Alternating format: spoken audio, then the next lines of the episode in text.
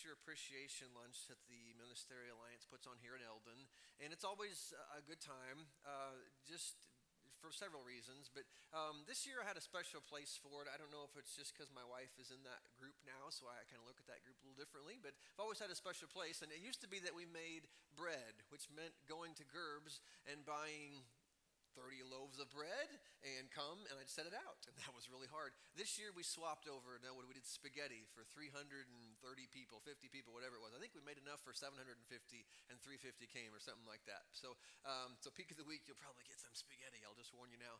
And so, but it was good, and so we had a great day, and it gave me a greater appreciation for all of you, whether you're a teacher here in Eldon, Osage, for sales, wherever you may be. I just appreciate the role that you do and the things that you do in the lives of kids, and I just want to say thank you for that. I was listening to something when I was mowing yesterday and came across this, that maybe if you're in the education field, you'll appreciate this, because you probably hear complaints and issues from people along the way.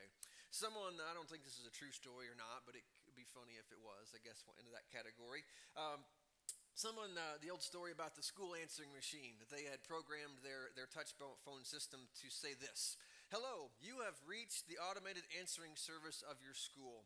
In order to assist you in connecting the right staff member, please listen to all of your options before making a selection. To lie about why your child is absent, press 1. To make excuses for why your child did not do his work, press 2. To complain about what we do, press 3.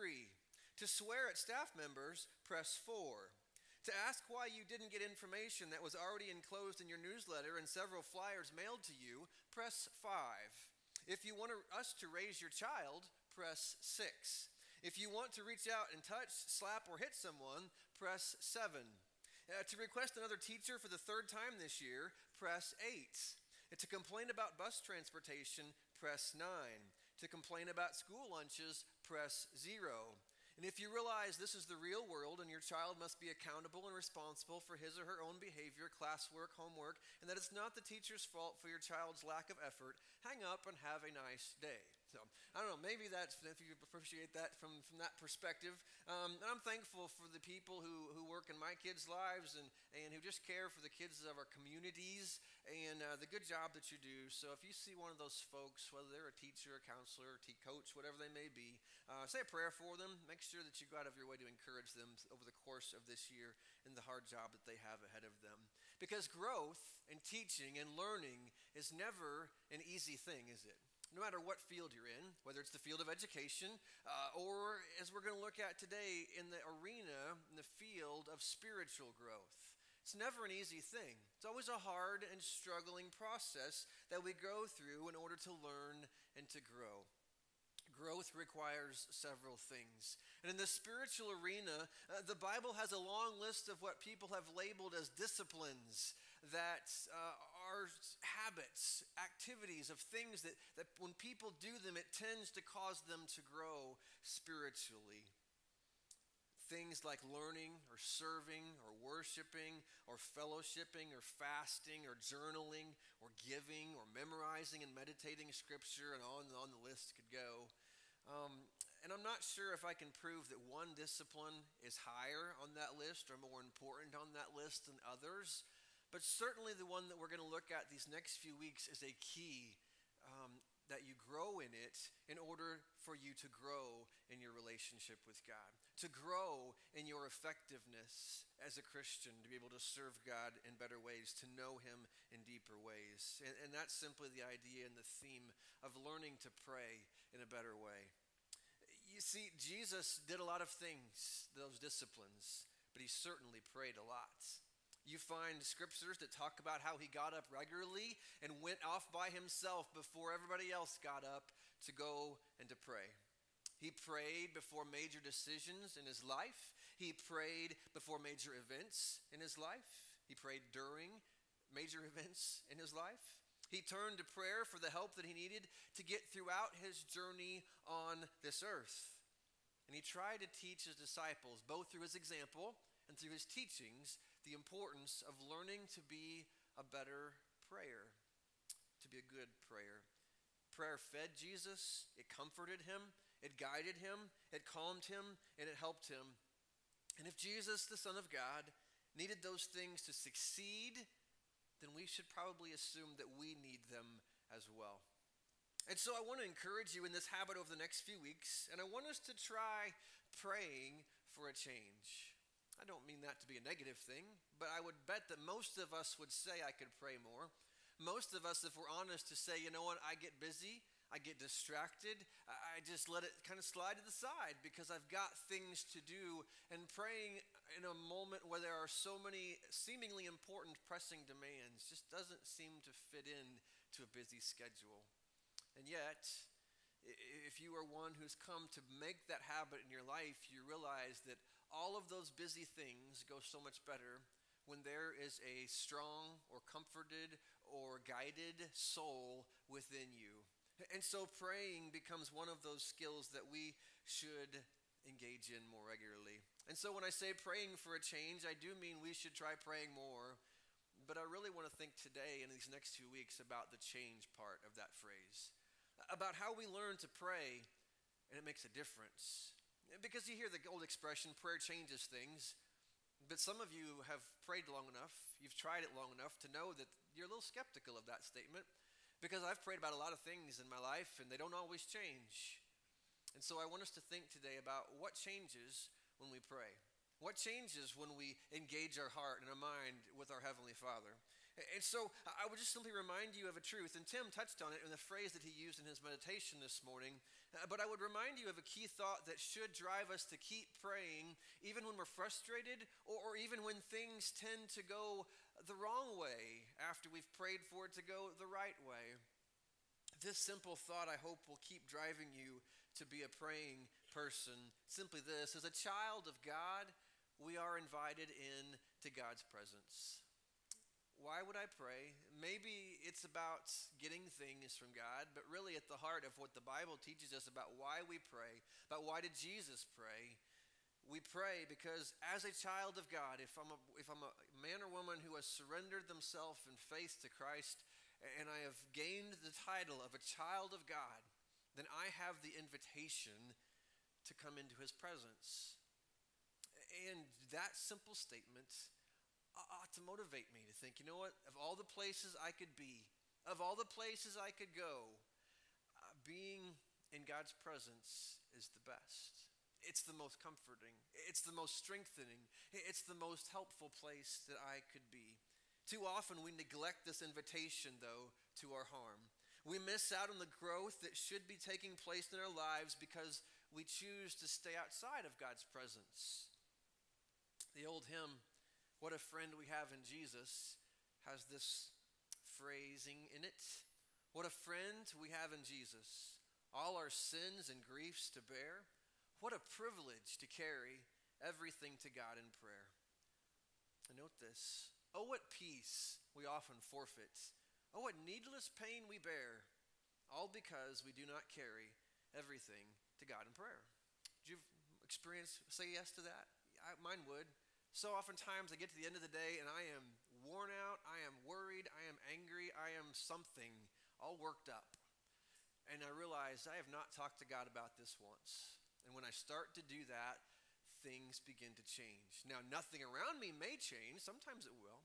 But things inside of me definitely begin to change because I am no longer carrying burdens by myself. I am no longer handling the emotions and the struggles and the pains of life, the frustrations of life alone. That God begins to give a peace and a help.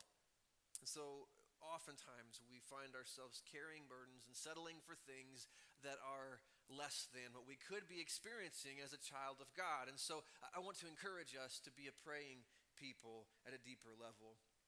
My favorite story of this week was about a semi-truck load of ramen noodles in Georgia that was stolen. Did you read that story? $100,000 worth of ramen noodles on a semi-truck was stolen.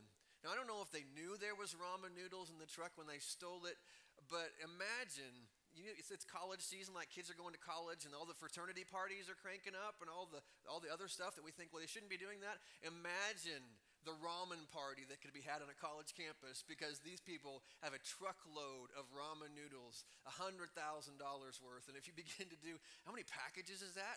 That could like feed an African village for 1,000 years or something like that. It's incredible that $100,000 worth of ramen noodles could be on the black market now. And for $0.05, you can have a bag of them or something like that. So I'm sure that's taking place somewhere in America.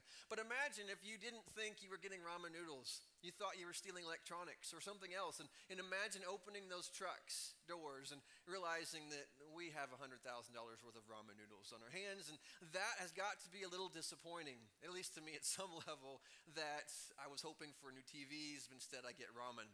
And so there's something that they have settled for that is less. Now, maybe it's a bunch of college kids and maybe they're living high. I don't know what it is, but either that or if they're going to die of a salt overdose here in the next few weeks probably is what will happen.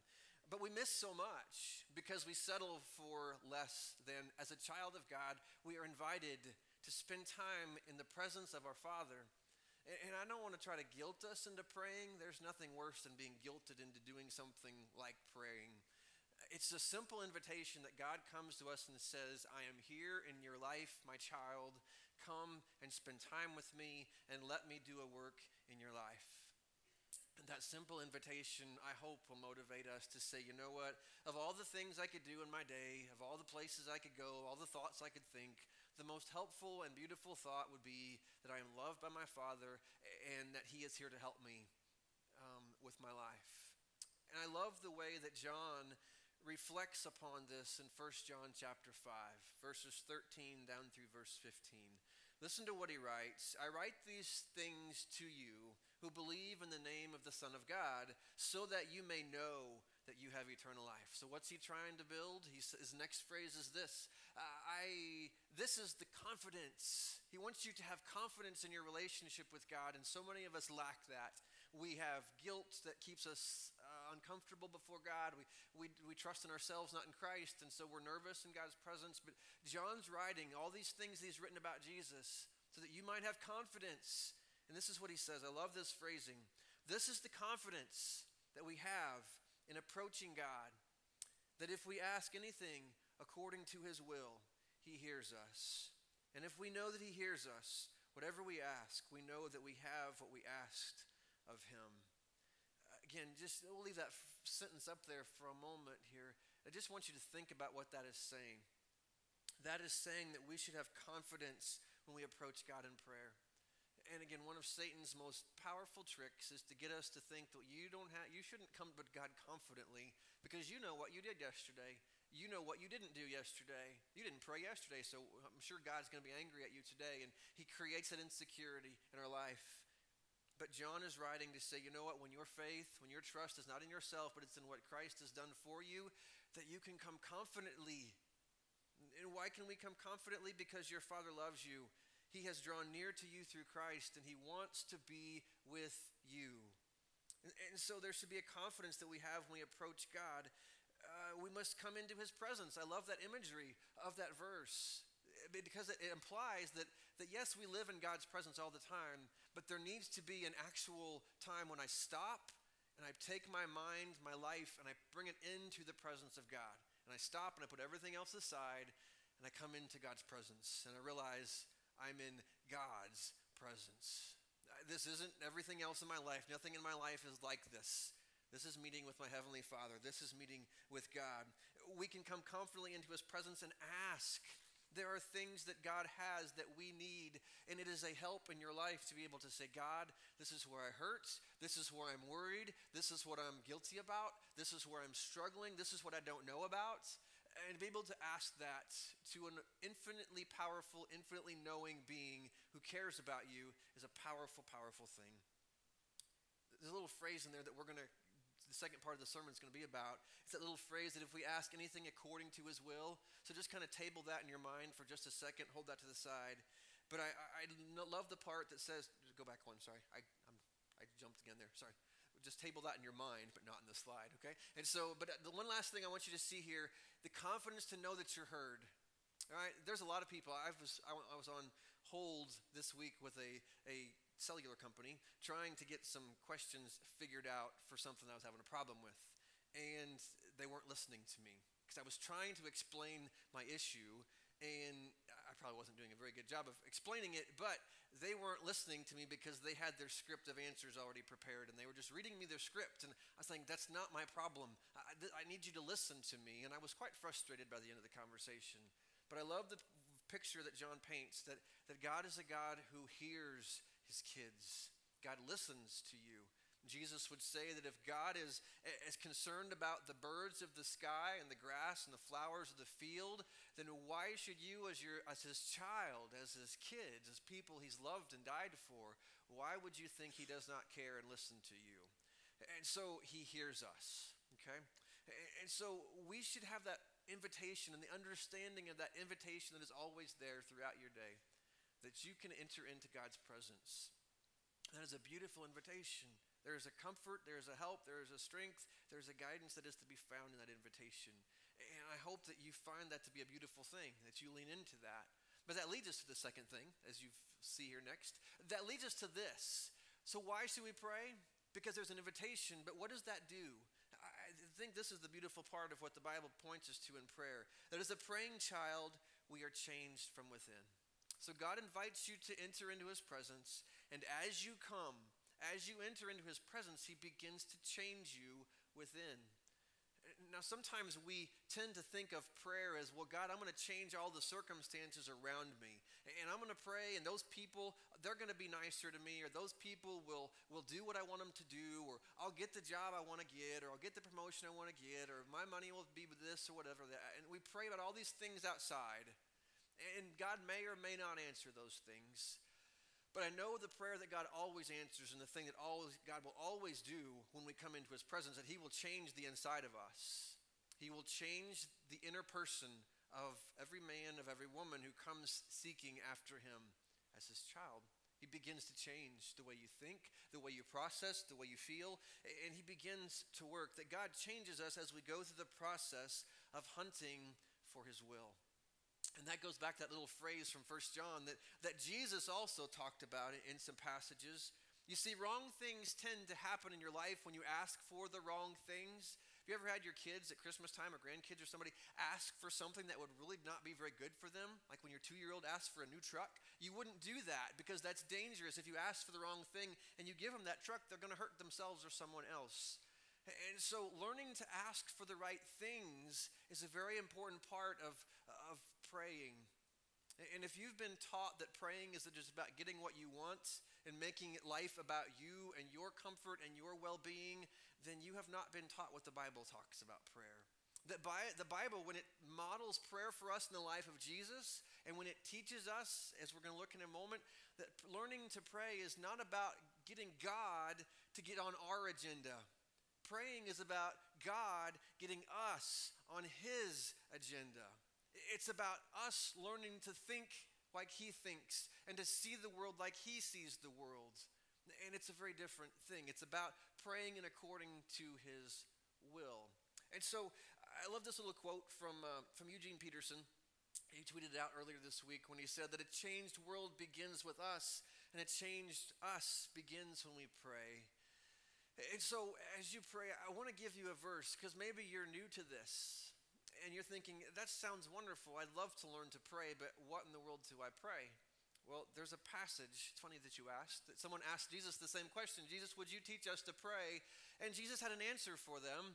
And you've heard it, you've seen it, but I think it's always helpful to come back to it, because Jesus would say this in Matthew chapter 6, verse 9 and following. And I'd like for you, if you would, read this out loud with me. You've heard this prayer, you know this prayer, but let's all read this out loud together after me, please. This then is how you should pray. Our Father in heaven, hallowed be your name. Your kingdom come, your will be done on earth as it is in heaven. Give us today our daily bread, and forgive us our debts, as we also have forgiven our debtors. And lead us not into temptation, but deliver us from the evil one. You see, Jesus said, if you want to learn to pray, this is how you should pray. And so there is much in that passage that is beautiful and important and worth our time. But there's a verse, verse 10, that I think is at the heart of all of it. And if we get to that place, then so many other things in life begin to change in a good and godly way, and we begin to grow in Christ in a powerful way. And it's verse 10. It's verse 10 where Jesus said, "Your kingdom come, your will be done on earth as it is in heaven." You see, people who grow in the process, through the process of prayer, are people who learn to pray that, who learn to say that through their life. Lord, would your kingdom come, would your will be done here on this earth as it is in heaven. So that causes us to stop and think, well, what is it like in heaven? Well, God is honored. God is Father. God is obeyed. God is the center of all things. And so what does that look like as it begins to play itself out in my life? Well, God is honored and God is obeyed and God is the center of my life. And so as you begin to pray, God changes you. And I love the way that you can look at this little verse through several different lenses that I think are helpful. Three of them I just want to highlight and just remind you of what this verse is inviting us into. And it's a verse I hope that maybe you'll jot down. And this week, if you're looking for something to pray, the first thing in the morning when you rise, your thought is, God, here's my prayer today. Would your kingdom come? Would your will be done on earth, in my little corner of the earth as it is in heaven? And all the implications of that begin to unfold. And here are some of those implications. What is this prayer saying? That prayer is a bowing of the knee to another's leadership. That prayer is a bowing of the knee to another person's leadership. What are we acknowledging when we say, your kingdom come? Well, we are acknowledging that there are other kingdoms out there that are fighting for my allegiance. There's the kingdom of me. There's the kingdom of money. There's the kingdom of success and popularity. There's all these kingdoms that are fighting and saying, hey, come follow me. But then Jesus arrives, and Jesus brings a kingdom with him. Jesus had a sermon that he would preach in several different places and throughout the Gospels, and it's his first sermon, actually. In Mark chapter 1, verse 15, you find Jesus say these words, "The time has come," he said, "the kingdom of God has come near." In other words, I've brought a kingdom with me. I didn't just come as an individual to deal individually with you. I have brought a kingdom. A kingdom implies a ruler. It implies followers. It implies some guidelines or even rules that go with what it means to be a citizen of that kingdom. So the kingdom of God has come near. So repent and believe the good news. That repent word, oftentimes we look at the word repent as a negative, as it's a rebuke, and it is partly that, but it's also an invitation. And it's the word saying, hey, you've been living and chasing after these other shallow ramen noodle kingdoms. Let me introduce you to Jesus, and I'm the real deal. I trump all those other kingdoms. I'm greater than all of them. I'm longer lasting than all of them. I can provide for you what none of them can. They all promise, but they can't provide for you. It is asking God to use us, and we are declaring that we want to be partners with God in what he is doing in this world. And so when he talks about your kingdom come, your will be done on earth as it is in heaven, there's a challenge to us in that. That especially in a culture where we're big about choices, like I can go online and I can choose this new piece of furniture in whatever color I want. I can go order my food and I can have 15 different variations of it. There's even a secret menu in some restaurants you go through that you can even sneak into and get it your way. Well, the problem with that is that when we come to God, when we come to Christ and his kingdom, selected obedience, the buffet mentality has to go. You see, when I pray, your kingdom come, your will be done on earth as it is in heaven, it is an invitation for God to rule over all of me, over all of you, not just select parts of me and you. And so the cafeteria or the buffet mindset begins to disappear. And so I have to be careful with my prayer life, that I don't say, God, your kingdom come, your will be done on earth as it is in heaven, and I begin to lie to God saying, well, God, you can have all of me except. You can have all of me except this money part of me where I'm not going to give you any of it. I'm going to make sure me and mine gets taken care of and I get to do everything I want to do and whatever's left I'll share with you. Or my tongue. Or I'm not going to surrender those vulgar words I use or the gossip that I like to spew or the criticism or the complaining that I like to do with my tongue. I won't surrender those things because I like those things. But you can have these other things. You see, your kingdom come, your will be done means that I learn to get rid of bitterness and forgiveness. I don't hold on to grudges because his will, his kingdom is about a forgiven, grace-filled place where I don't hold on to those kind of things. And on the list could go. My sexual life or my racial attitudes or my heart attitudes towards serving others. All on down the list it could go, where God comes and he challenges us to say, if you really believe this prayer, your kingdom come, your will be done on earth as it is in heaven, I don't get to be selective.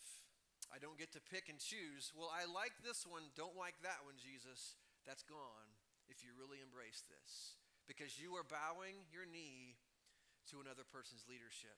You are no longer the leader. You're no longer the boss of your life. And so this is a powerful, changing kind of prayer just from this perspective. But there's a second perspective you can look at this as well. This prayer is a begging for help in the battle of life. You are begging for help in the battle. Because what are you seeing? You look around you every day and you realize the world is a pretty messed up place, right? You just look around your headlines every day, and you'll find the latest crazy, messed up world that we live in headline. They're everywhere, local, national, worldwide. Things here are not the way they are supposed to be. In a couple of weeks here, the ladies are going to have a guest from Rafa House International, which is a ministry that deals in sex trafficking around the world. There's abuse and addiction. There is broken relationships all around us and within us. There is greed and selfishness, and on the list could go, that we just, our hearts cry out that we need more of heaven on earth because we're not doing a very good job of treating each other very good. We need more of heaven on earth. And so when we pray, Father, would your kingdom come and your will be done, it's our cry that, God, this is broken and this is messed up and we don't have the solution, so we need some of heaven's solution to come here. I love what the story of Colonel Creighton Abrams during World War II, and he was leading a company and across Europe, and at one point he was entirely surrounded by the enemy. And he looked at his soldiers, and he said it in much more flowery language than I'm going to say it here today, but I can't say his version here in church. But he said, that's great. We can attack them in any direction now. And his point was, look, the enemy is all around us. We can't miss. Just start shooting. You're going to hit the enemy no matter where you go. And that's the way the world feels. There is brokenness and evil all around us, and that's exactly how the enemy wants it to be. What if you were to take the Lord's Prayer and go back through it and begin to invert it into how Satan wants the world? Satan would have you believe that there is no Father, there is no heaven, he's not worthy of being holy or hallowed. We don't want his kingdom, we want our kingdom. We don't want people's needs met by giving daily bread. We want to harbor bitterness and resentment, not forgiveness. We want to give in to temptation. We want to indulge and live life to the full and experience it all, not lead us away from temptation. And on it would go. And that's the world in which you and I live, because it's underneath a different kingdom. And so when you and I face different things in life, I'm comforted by that we're not the first generation of people to face the battle. In fact, we've had it pretty easy compared to many.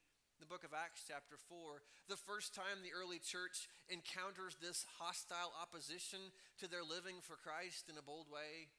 Some of them are arrested. One of them eventually is going to be killed. And so there's fear that fills the church. It's like, okay, what do we do? Because these other people don't want us to live for Christ anymore. And in Acts chapter 4, verse 24, you find a prayer begins. It says this in verse 24, when they heard this, they raised their voices in prayer to God. What did they pray for? Sovereign Lord, you made the heavens and the earth and the sea and everything in them. What would they begin their prayer with? A reminder that they have bowed their knee to the Lord of Lords and the King of Kings. No one is higher than him. He is at the top of the pyramid, the totem pole. He is the top. And they continue to pray and ask God for things. And they finish their prayer in verse 29. Now, Lord, consider their threats and enable your servants to speak your word with great boldness. And I love their prayer because they don't pray, God, would you make them go away? Would you make them stop? Where do they pray for the change to happen? Inside of them. God, they are going to oppose us because Jesus already told us that they would oppose us. And so would you change us? Make us bold. Make us confident. Make us unashamed that we might preach and share your story without fear. And he did. The place was shook, the Bible says. And that leads to a third and last thing. This prayer is a belief in a God-ruled future. As you pray the prayer, your kingdom come, your will be done on earth as it is in heaven, you are acknowledging a battle that's taking place within you.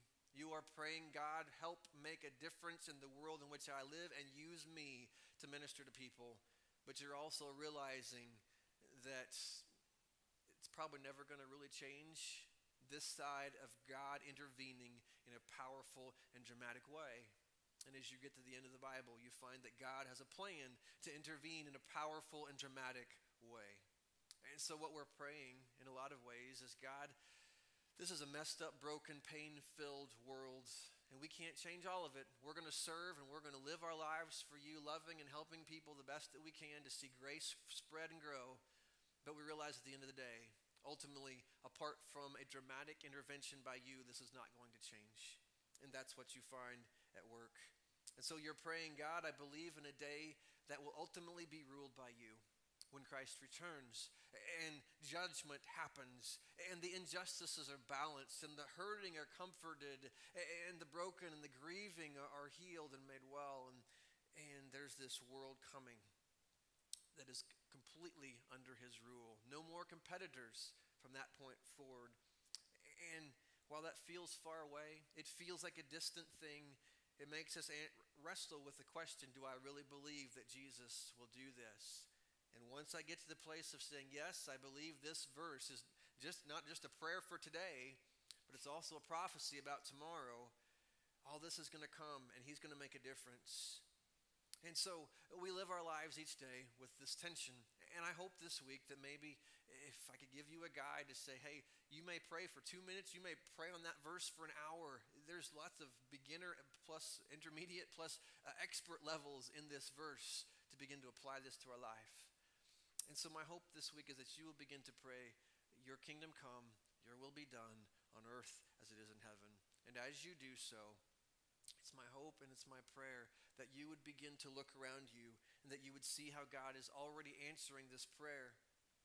Just look around this room. You look at the stories of lives of people from maybe been coming to church here for a long time, maybe a short time, but we see that God changes lives from lives that dealt with the effects of abuse, neglect, and pain. And God has begun to heal hearts with that. People who were addicted to things that used to destroy their life are now made whole and well. People who lived in grief and were overwhelmed by the pain of loss have found comfort and healing as God works through us as broken vessels to serve each other. People who have lived in sin have come to Christ in repentance, and they are now walking faithfully with him. People who once lived in selfish ways are made unselfish and surrendered to him. And so my prayer for us is that Jesus would be our example and our guide as we pray this prayer this week. In fact, it's exactly what he does in Matthew chapter 26, verse 39. It says, going a little farther, on the night before he died, he fell with his face to the ground, and he prayed that simple prayer, my Father, if it is possible, take this cup from me. Yet not as I will, but as you will in my life. And so I love how Jesus never calls us to something he has not done himself.